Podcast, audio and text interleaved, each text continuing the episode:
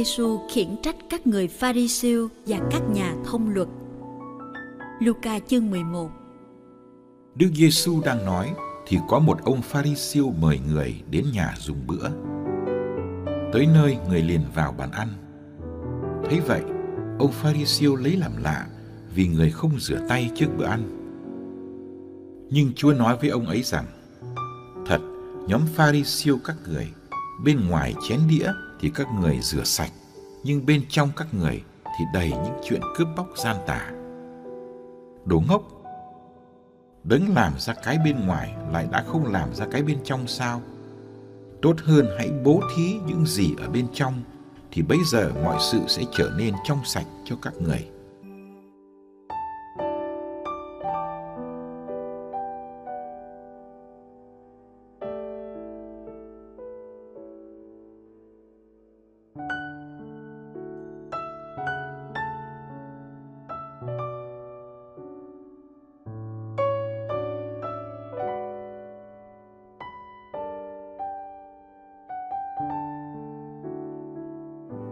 Một ông Pharisêu mời Đức Giêsu đến dùng bữa.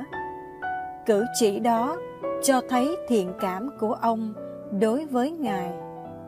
Đức Giêsu đã đáp lại lời mời, đã đến nhà ông và liền ngồi vào bàn tiệc. Ông chủ nhà bị sốc vì thấy khách không rửa tay trước khi ăn. Đối với ông, đây là một thói quen quan trọng không thể thiếu. Thế là Đức Giêsu đã giảng cho ông một bài hẳn hoi. Tuy nhiên, vì tế nhị, vì là khách mời cho một bữa ăn, nên chắc Ngài đã chẳng nặng lời đến mức đó. Bài tin mừng này thật ra phản ánh sự căng thẳng từ sau năm 70 giữa những người Pharisêu thuộc giới lãnh đạo hội đường với các Kitô hữu.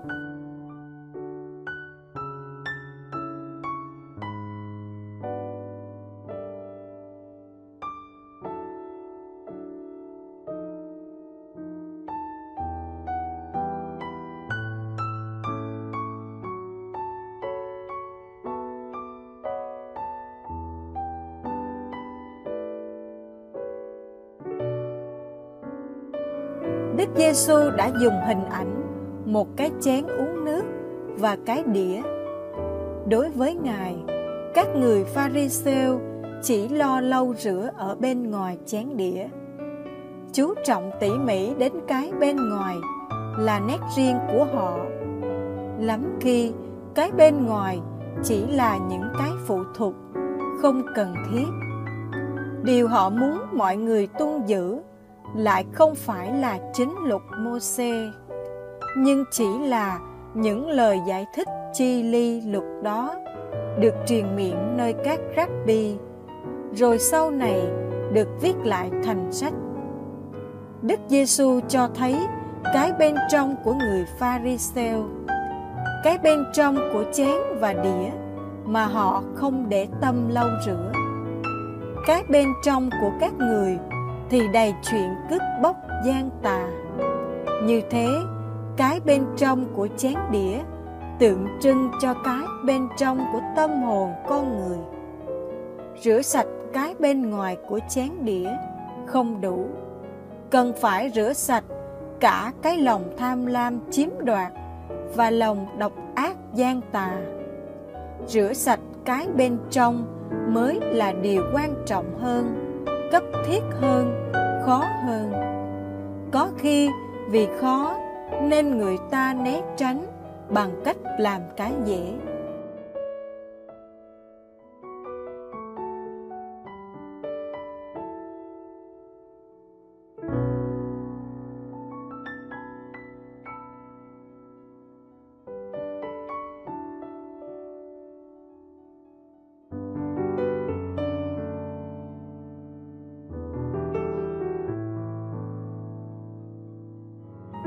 Đức Giêsu bực bội về sự tương phản này nơi một số người Pharisêu.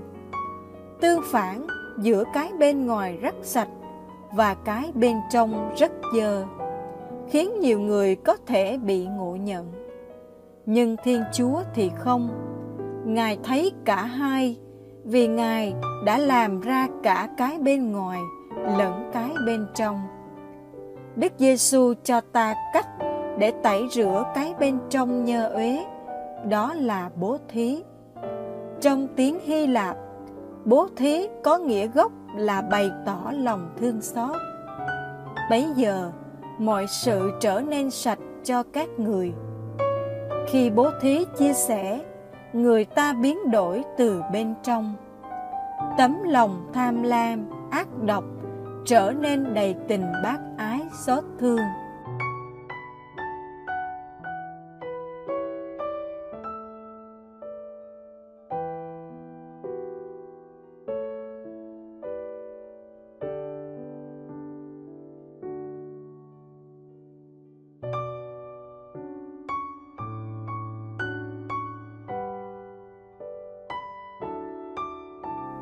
Đức Giêsu đưa chúng ta về với cái bên trong, cái cốt lõi của đời Kitô hữu. Như người Pharisêu cách đây 2.000 năm, chúng ta vẫn bị cám dỗ để dừng lại và mãn nguyện với cái bên ngoài. Làm sao để chúng ta thực sự trong sạch dưới ánh mắt của Thiên Chúa? Làm sao để cái bên ngoài của chúng ta thực sự phản ánh cái bên trong. Đời Kitô hữu chính là một nỗ lực đi từ việc giữ đạo hời hợt, hình thức đến việc sống đạo từ trong máu thịt mình. Xin Chúa giúp ta rút ngắn khoảng cách giữa cái bên ngoài và cái bên trong.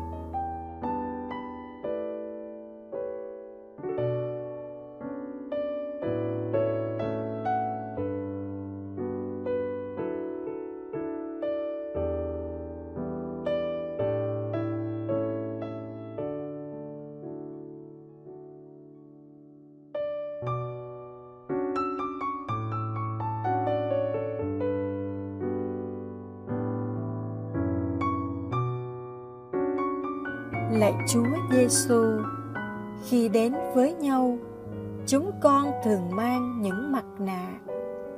Chúng con sợ người khác thấy sự thật về mình. Chúng con cố giữ uy tín cho bộ mặt, dù đó chỉ là chiếc mặt nạ giả dối. Khi đến với Chúa, chúng con cũng thường mang mặt nạ. Có những hành vi đạo đức bên ngoài để che giấu cái trống rỗng bên trong. Có những lời kinh đọc trên môi, nhưng không có chỗ trong tâm hồn, và ngược hẳn với cuộc sống thực tế.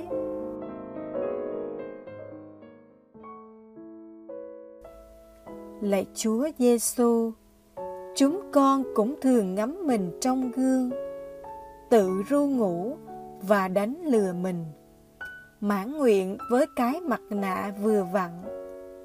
Xin giúp chúng con cởi bỏ mọi thứ mặt nạ đã ăn sâu vào da thịt chúng con, để chúng con thôi đánh lừa nhau, đánh lừa chúa và chính mình ước gì chúng con xây dựng bầu khí chân thành để chúng con được lớn lên trong bình an